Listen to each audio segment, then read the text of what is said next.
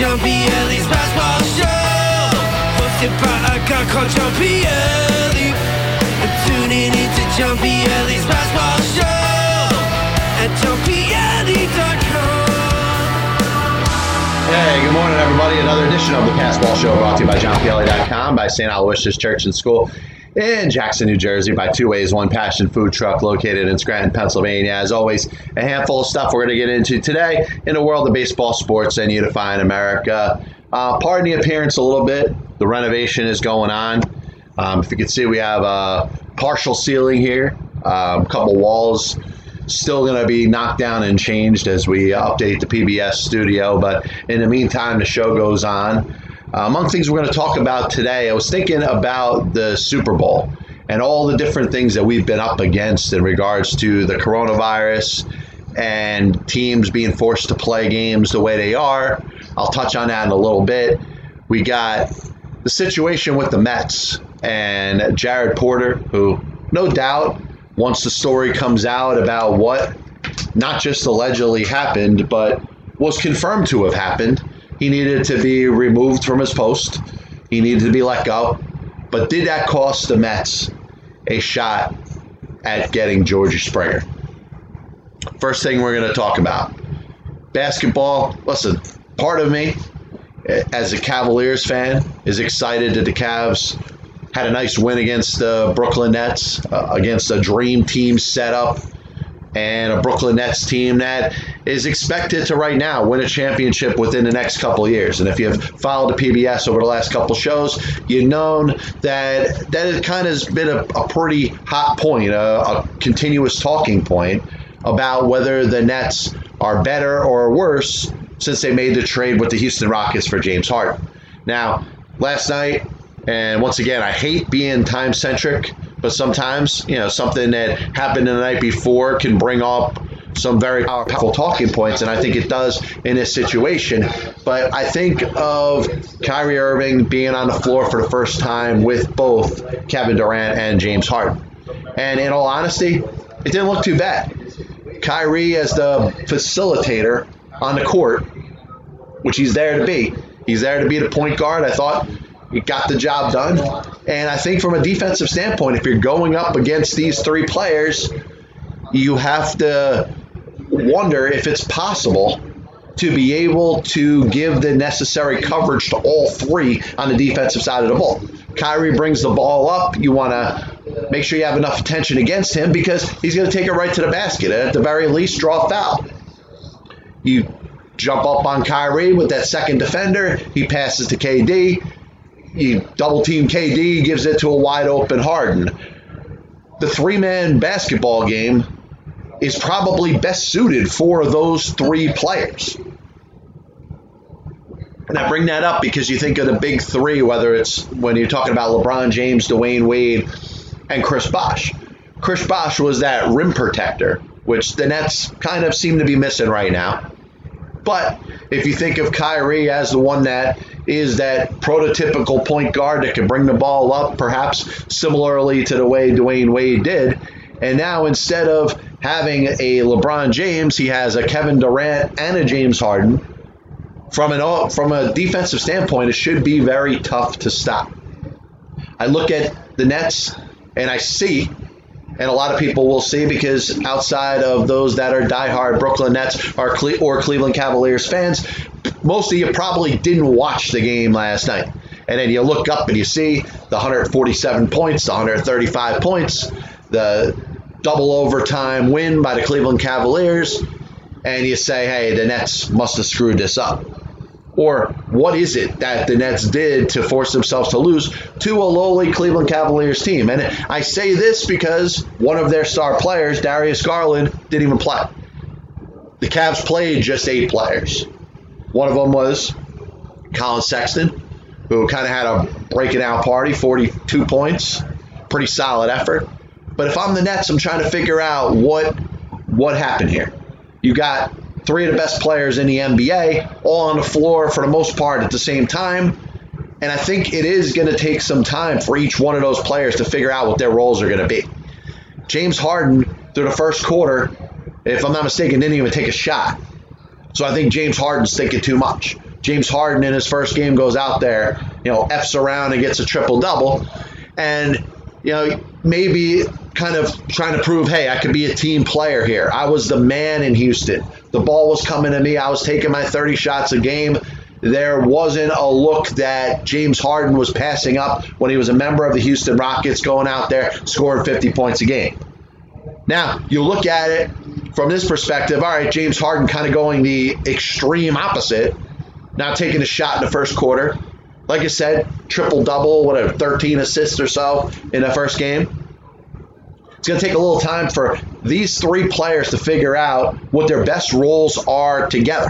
And I'm not shocked that they went out there and they got beat by the Cleveland Cavaliers. I, I'm a little bothered. I would be if I was the Nets because, like you said, Cleveland didn't have Darius Garland. I look at Garland and Colin Sexton, and I think that's one of the better young backcourts you're going to see in the National Basketball Association over the next couple of years. The Cavaliers have spent a handful of years not having LeBron James on their team, struggling. They're only good with LeBron. They were only good when they drafted LeBron and he stayed there for the first part of his career. They were terrible when he left to go to Miami. They were good when he came back, of course, culminating with an N B A championship. And now they're not good again because he's not there. The Cavaliers slowly are building towards a good basketball team without LeBron James. It'll be nice. LeBron, let's say after he finishes his handful of seasons with the Lakers, maybe he's a free agent again. Maybe he thinks, hey, it would be pretty cool to come back to the Cleveland Cavaliers for one more year. And maybe the Cavs can say, you know what? We got a good enough team without you. We don't need you right now. That's neither here nor there. That's my dream as a fan of the Cleveland Cavaliers. But do the Nets, big three, have to figure out their own roles individually? Absolutely. Kyrie Irving's going to be the facilitator, and I got no issue with that. He brings the ball up. Hey, if there's a shot, he takes it. If there's a chance to go to the rim, he does it. And then he's got K D, and he's got Harden. The Nets should be able to score one hundred twenty points a game with those three. You're talking about a, an all-star cast with your big three, something that basketball really hasn't seen in a while. Now, you've heard some discussion whether three is too much, whether it's just a big player at a big time. Is it more of a big two game? I don't know. I think each one of these teams needs to be broken down individually. And we, we tend to not do that. We tend to try to put all generalizations into one bucket and say the mold has to be made the same. Put it all in the same kind of cookie cutter and say everything's got to be this way. Each individual team needs to be broken down by itself. Did the Nets give up some depth with the trade of Karis LeVert and Jared Allen? I think so. They need a big rim protector, and I think they'll find one. Think about it. When teams in the National Basketball Association start quitting and they start waiving players, they want to look at a couple of younger players to see if they're going to be in the rotation next year. You got big players making big money that are going to be available for the league minimum. I think that's when the Nets will get their rim protector.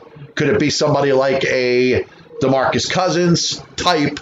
Obviously, won't be DeMarcus Cousins because, you know, him and James Harden are taking shots at each other.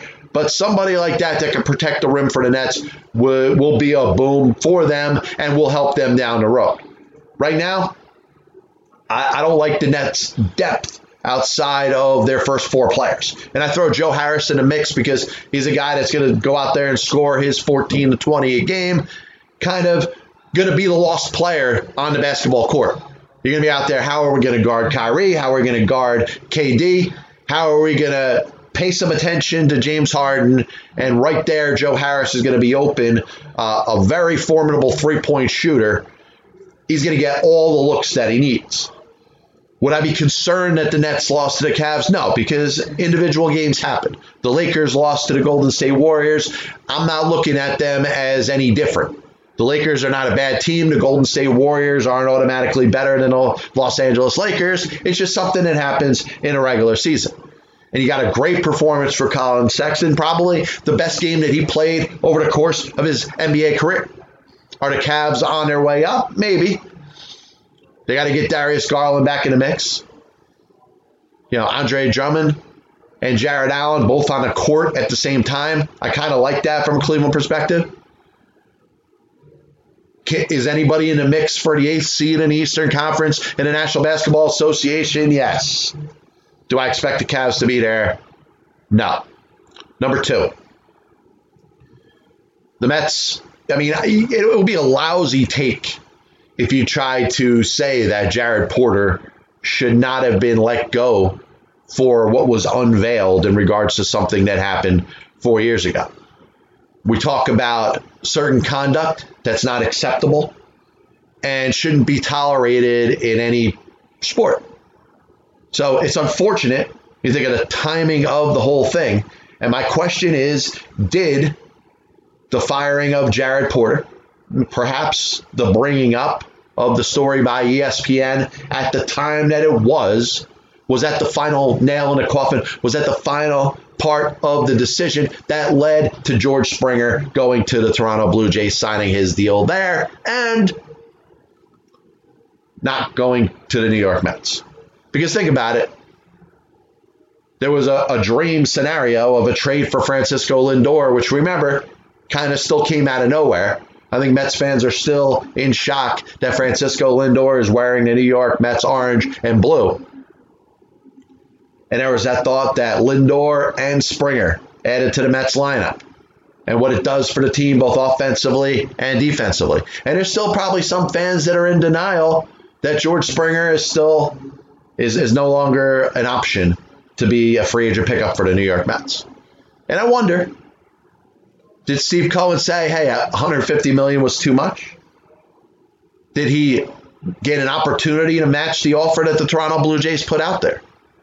Or is something like the Mets' decision, which was the right one, to fire Jared Porter, and the story and the buzz that it created, was that the decision that led George Springer to go to the Toronto Blue Jays? Think about it. If it's fifty-fifty, if he is leaning towards the Mets because of the connection or the proximity to his Connecticut, New Britain home, does he say, wow, I'm involved in this Houston cheating scandal from twenty seventeen. Do I want to be, do I want to join a team that's got a little bit of controversy? Now, listen, the Mets separated themselves from this. This is something that didn't happen on the New York Mets watch. So it's hard to say that the Mets look bad here. In fact, they handled it the absolute best way possible. They didn't let this thing linger. Story came out during the night. By the morning, Jared Porter was fired. It wasn't even, hey, we're going to conduct an investigation. It's, hey, there's a zero tolerance policy in regards to this. We spoke to him. We found out the information we needed, and we decided that it was in the best interest to move on. The Mets handled it the best way possible. The Mets, for a change, and you look at the years upon years of looking bad in regards to public relations, they looked good in this situation. They looked fine. They did the absolute perfect number one choice of what everybody said they should have done, and they did it.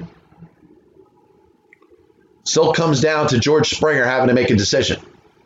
And does he decide, well, you know what, I don't know if I really want to be around uh, the uncertainty in regards to who the Mets general manager is, even though Sandy Alderson's been running the Mets since Steve Cohen took over as the owner.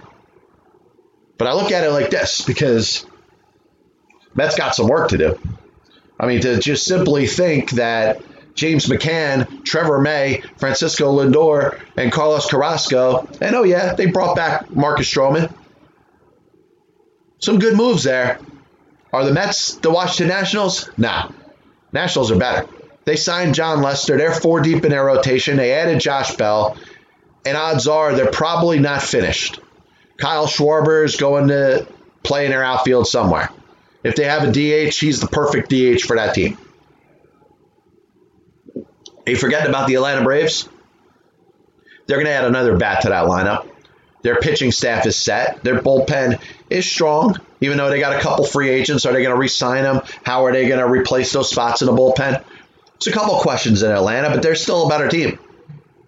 So if you're in the Mets, you're sitting there behind Washington and behind Atlanta right now, in spite of Francisco Lindor.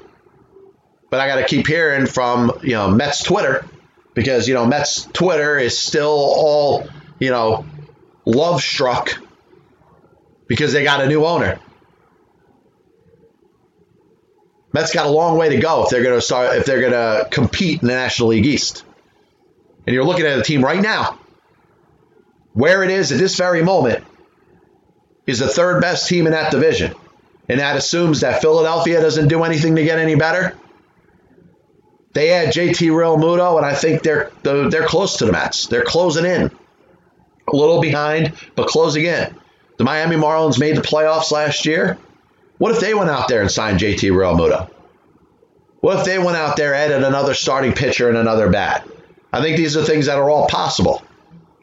So to say that the Mets are up there with the Dodgers is an asinine statement. Are the Mets up there with the Padres? No. At this moment, they're not. Not getting George Springer means that they have to be a little more creative in regards to what they do.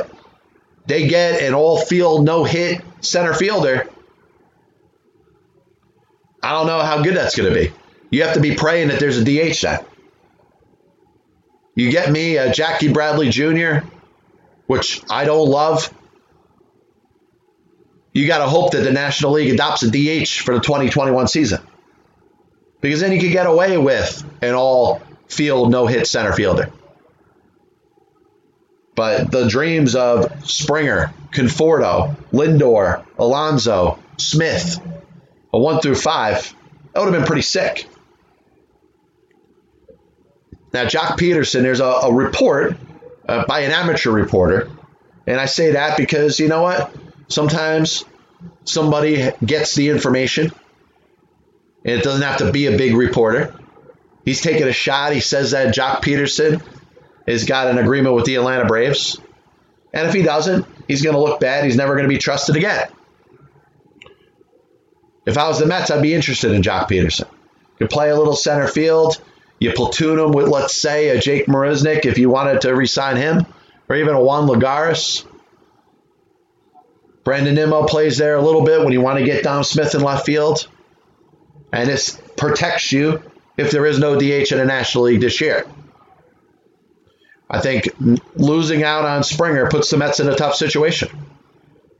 Because, you know, Marcell Ozuna, which would be probably the next best offensive player, doesn't have a position either. You could throw him out in left field. I mean, have you seen some of the follies of him trying to play defense in the National League? He's so bad of a defender that the Atlanta Braves didn't even play him in the outfield last year. Now they got away with it because they had a D H. Hey, if they're not re-signing him because there's no certainty there's going to be a D H in twenty twenty-one. But I, I love Marcell Ozuna's offense. Uh, you know, the guy probably can't catch a cold in the outfield, though. And I got him and Dom Smith. Imagine them in the same outfield. You know, Ozuna, back in the Marlins days, was playing a little center field. Unfortunately, as a defender, he's not the same anymore. Is that player out there? Could you make a trade perhaps for a Lorenzo Cain? You're taking on money. You may be giving up a little bit more than you anticipate. Third thing, getting into the N F L. We got the playoffs this weekend, Championship Sunday.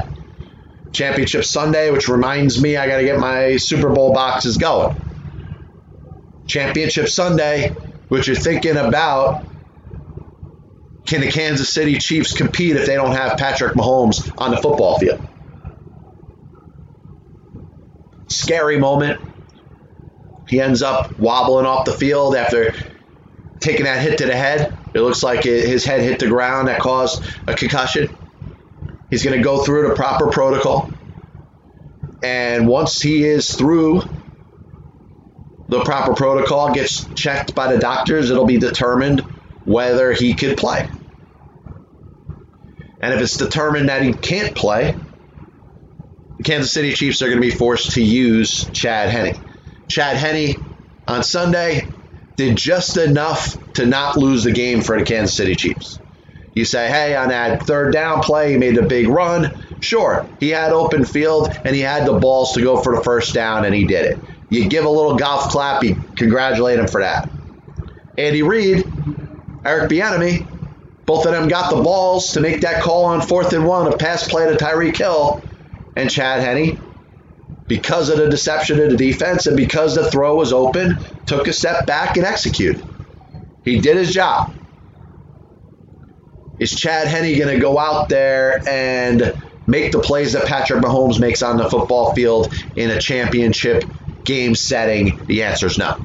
So if I'm the Chiefs, I'd be very concerned if Patrick Mahomes is ruled out for this game on Sunday. The one thing that the N F L should stay away from, and I hope they're careful with this, is any idea of moving this game forward. Now, they have done that in certain situations because teams have not had enough practice in regards to players having a coronavirus. That's the only exception where a game has been moved this year. If enough players, if they determine that there's a little bit of an outbreak in regards to the teams, they, they make sure that the facilities are closed, they make sure that these teams don't practice, and they've moved games back on several occasions this year. One thing the N F L has not done is accommodated teams in positions of need. In other words, what happened in the Denver Broncos game when they didn't have any quarterback stressing? What happened? You remember? They went into the game without a quarterback. What happened to the Cleveland Browns in a game that they didn't have enough? They didn't have enough wide receivers. What, four wide receivers were all out? They played the game anyway. Teams that played without head coaches. Teams that played without coaching staffs. To quote the great Shooter McGavin in Happy Gilmore, play the ball where it lies. The Kansas City Chiefs should not get an exception. They should not have the game delayed or pushed back for any reason. Because you, the fan, want, want to see Patrick Mahomes? What happened to the Denver Broncos when they didn't have a quarterback available because of the coronavirus? They didn't postpone the game. They didn't set it up to a point where, all right, well, make sure they have a, a competent quarterback in there so they can play the game. Now, listen, it didn't cost the Denver Broncos a chance to the playoffs. Are we going to change the rules to accommodate one player? Are we going to change the rules to accommodate one team? Are we going to change the rules because perhaps you got this dream scenario of a Chiefs-Packers Super Bowl, and it may be the better game in regards to ratings? The answer should be no. Play the ball where it lies. If Patrick Mahomes is not cleared to play, if he's ruled out for the game on Sunday, you don't push the game back to see if Patrick Mahomes is ready on Monday or ready on Tuesday. Because the precedent has not been set to do that in the National Football League. It hasn't. I'm sorry. I don't mean to be disrespectful. If you're a Chiefs fan and Patrick Mahomes can't play on Sunday, I feel bad for you. It's a, a tough break, but it's one of those things that happens. If a player is ruled out, you still play the game. You don't delay the game because there's a player that can't play, but maybe he can play the next day, or maybe he can play the next day after that. The N F L hasn't done that in regards to the coronavirus. It's not going to do it for the first time in its history in regards to a concussion. I'm sorry. I would be up in arms if the N F L made an accommodation to the Kansas City Chiefs, because that will be a one-off. That will be a rule that, that they, they would institute for one team to accommodate one player, where nobody else has been in that situation. Browns played without their wide receivers. The Broncos played without a quarterback. Teams have played without coaches and coaching staffs. No games got pushed back so a player can play. The only times games got pushed back is when practice facilities were closed because of the outbreak of the coronavirus. A little bit of a recap of the show today, and as always, I want to thank everybody for tuning in. This is the Passball Show, brought to you by john pelli dot com, by Saint Aloysius Church and School in Jackson, New Jersey, by Two Ways, One Passion Food Truck, located in Scranton, Pennsylvania. Number one today are the Brooklyn Nets going to be okay right away? I think it's going to take a little time for Kyrie and Harden and Durant to play well together. It looked like Kyrie and Durant played well together. It looked like Durant and Harden played well together. Now you're talking about three alpha males on the court at the same time. And it, there was some indecisiveness in a game against the Cavaliers, Who's going to take the shot? James Harden in particular, I thought was very passive on a bunch of occasions. And he's a scorer. He's got to take his shots. Maybe not as many as he took in, in Houston. Maybe not taking all the shots. But he can't be as passive as he as he, he was and really has been over his three games in a Brooklyn Nets uniform. I think overall they'll figure it out. And I think you look at those players and the talent that they exhibit. From a defensive standpoint, there's no way to be able to stop all three of them. You got one team that ends up stopping Kyrie. Maybe you can stop Kyrie and Durant. Maybe they help you by having a bad shooting day. But you, are you going to be able to stop all three of them? Your, deep, your best defense against the Brooklyn Nets and those three players is to pick which one you're going to allow to hurt you and shut down two of them. I think once the Brooklyn Nets figure that out, I think they are going to be the team to beat in the Eastern Conference of the National Basketball Association. Number two today was the Mets making the correct decision in firing general manager Jared Porter, but was that the, the determining factor in George Springer making a decision to sign with the Toronto Blue Jays? Reports were that George Springer wanted to play closer to his home in New Britain, Connecticut. The Mets, of course, much closer than Toronto, obviously leaps and bounds closer than Dunedin, Florida, where the Toronto Blue Jays will be playing in the twenty twenty-one baseball season. And if you're the Mets, I don't think it's an easy pivot. Don't sell me that signing George Springer was not a big deal. Losing out or missing out on getting George Springer was a big deal. The Mets, as they're constituted right now, are not up there with the Braves. They're not up there with the Nationals. The Nationals have had a busy offseason. They acquired Josh Bell. They signed Kyle Schwarber. They signed John Lester. This is a good team, a team that won the World Series two years ago that has gotten better. Mets aren't as good as the Nationals right now. They need to do more. They need more meat. They need to add something, whether it's another offensive player, whether it's an acquisition of Trevor Bauer, maybe um, a super rotation, maybe you add another couple relievers and bring in a super bullpen. The Mets don't have anything that you could say is superior. The Mets don't have an all-world offense. It's a good offense, but it's not a top-notch offense as it's constituted right now. They don't have a top-notch defense because you're running Dominic Smith out there in left field and Brandon Nimmo in center field. They don't have a top-notch rotation. They have a good rotation. Jacob deGrom, Carlos Carrasco, Marcus Stroman. I love their one through three. Unfortunately, after that, it's not very deep. Nationals are deeper. Braves are deeper. The Phillies are maybe one move away from being a little bit deeper. Bullpen. Bullpen's been the biggest weakness of the Mets over the past couple of years. Yes, Sugar Diaz was great last year. Trevor May is a big acquisition for the Mets. Seth Lugo is going to be in a pen. I like it. You think about Betances, Familia, Brock, Miguel Castro. All pitchers with potential, but you could also expect them all to be bad. Their bullpen ain't great. The Mets don't have a particular strength. And unless they go all the way, the way they're constructed right now is not good enough to win the National League East. Maybe compete for a wild card.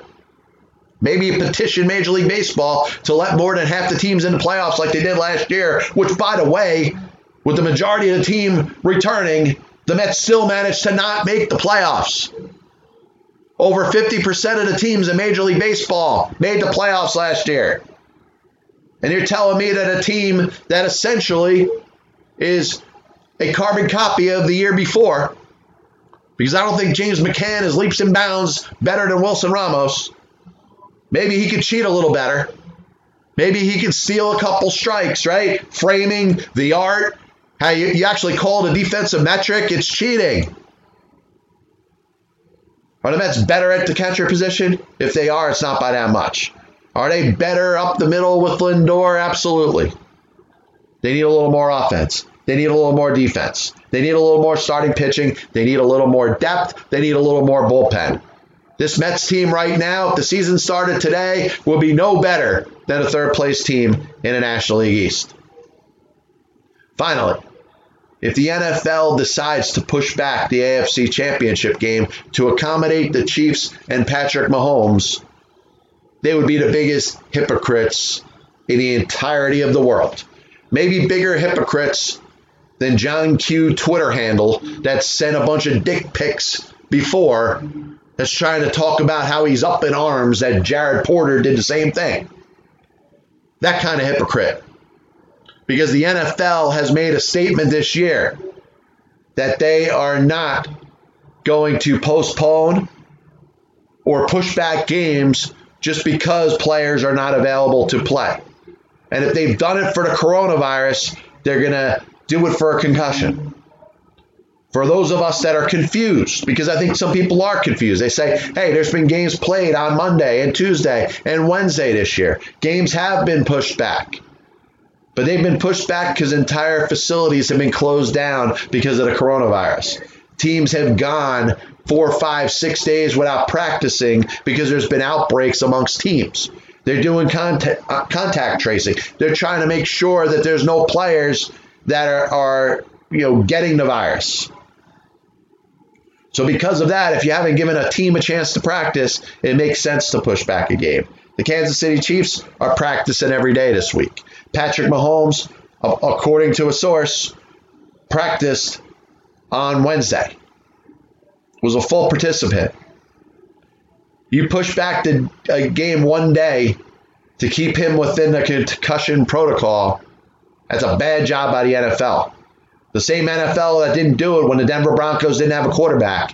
The same N F L that didn't do it when the Cleveland Browns didn't have a wide receiver. The same N F L that didn't do it when numerous coaches and players were not available to play in a given game. You're not going to do it for the Kansas City Chiefs. If you do, you're a hypocrite.